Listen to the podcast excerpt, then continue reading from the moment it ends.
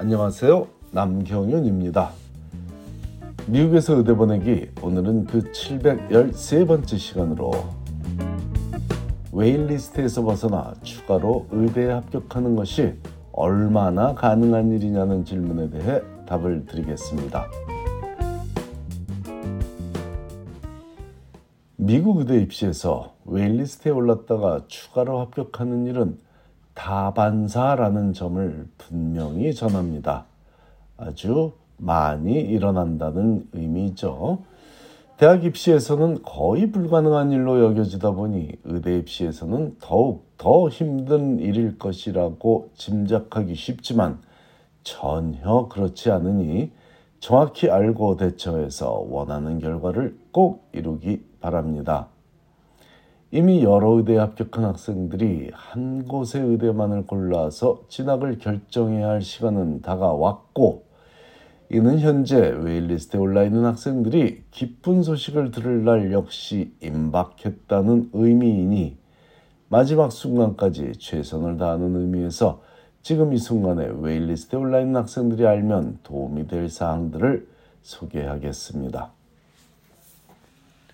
지난주에 자세히 설명했듯이 다음 주는 의대 입시에서 가장 큰 감사와 절망이 교차할 시기라고 볼 수 있습니다.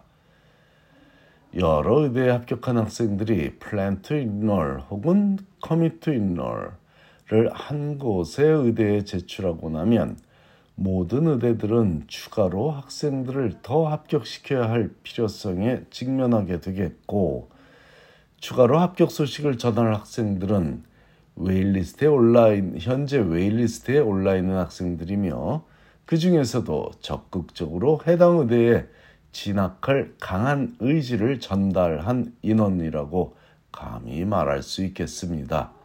지금까지는 학생들이 자발적으로 letter of interest나 letter of intent 등의 형태로 자신의 진학 의지를 전달했다면 결정을 내려야만 하는 시기인 4월 중순 이후가 되면 4월 중하반기가 되면 그냥 4월 말이 되면 대부분의 의대에서 웨일리스트에 올라 있는 학생들에게 먼저 연락을 해서 질문을 합니다.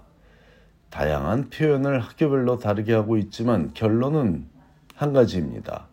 아직도 해당 학교의 결정을 기다리고 있는지 아니면 이미 최고로 만족스러운 의대에 합격해서 그곳에 진학하기로 결정했는지를 확인하고자 연락을 해서 질문을 하는 것이죠.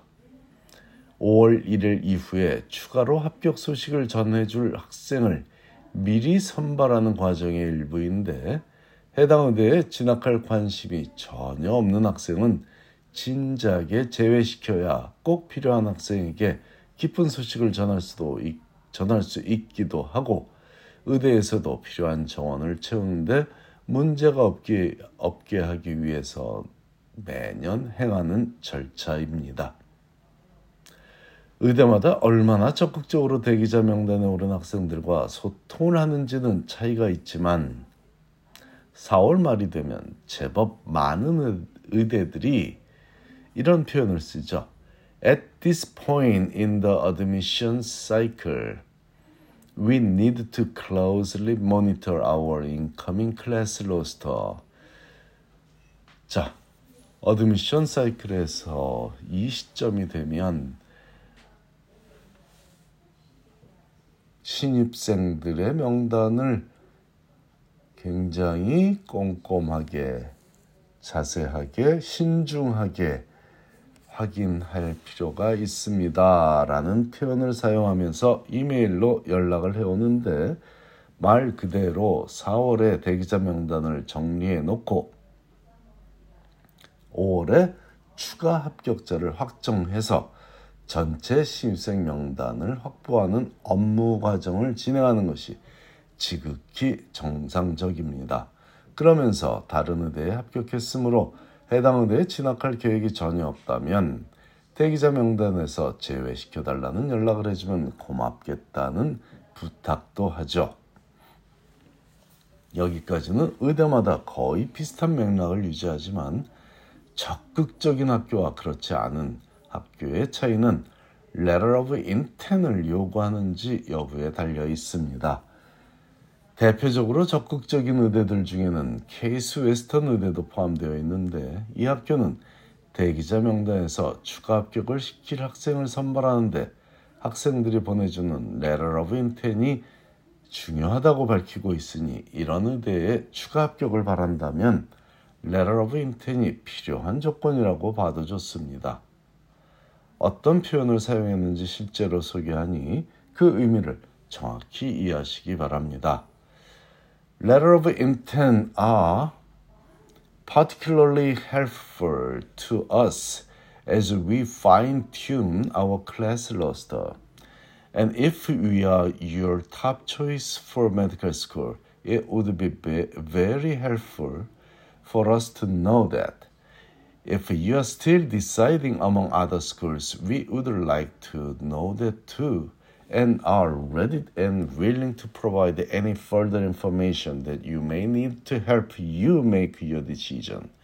Please share your thoughts with us by responding to this email. We look forward to hearing from you. 자, 케이스 웨스턴이 학생들에게 4월 중하순이 되면은 보내는 대기자 명단에 오른 학생들에게 보내는 내용인데 내용인데요.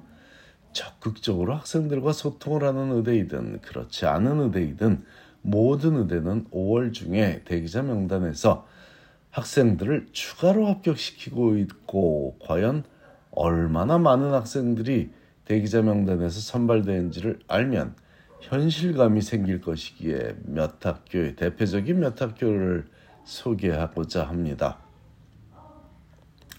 UCLA 의대 매년 인터뷰에 초대하는 약 900명의 학생들 중에 약 200명의 학생들을 대기자 명단에 올리고 있습니다.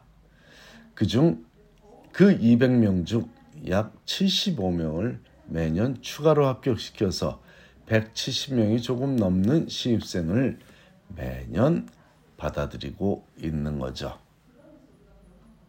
자, UCLA도 굉장히 인기 있는 학교지만 현재 거의 모든 premed 학생들에게 아, 로망인 학교 가장 요즘 들어 인기가 치솟은 학교 바로 전교생에게 등록금을 면제해주고 있는 NYU 의대인데요. 그 NYU 의대의 경우에는 약 1000명의 학생들을 매년 인터뷰에 초대하고요. 그중 인터뷰에 초대가 아니라 인터뷰를 하는 거죠. 초대하니까 뭐 NI가 초대하는데 안 가겠다는 학생들은 거의 없, 없으니까요. 다시 약 1000명의 학생들을 인터뷰에 초대하고 그중 약 250명을 대기자 명단에 올려놓는데 그 250명 중에 약 50명을 5월에 추가로 합격시켜서 총 100명쯤 되는 신입생을 매년 받아들이고 있으니 그 숫자는 조금씩 다를 수 있지만 추가로 학생들을 합격시키고 있는 입학 정책은 동일합니다. 의대 입시에서 대기자 명단에 오른다는 의미는 아직 가능성이 제법 크다고 받아들여도 좋은데 그 기회를 잡는 학생들은 인터뷰에 다녀오고 나서도 꾸준히 자신의 목표를 향해 정진하고 있었던 학생들이었다는 점, 그 점은 잊지 말아야겠습니다. 감사합니다.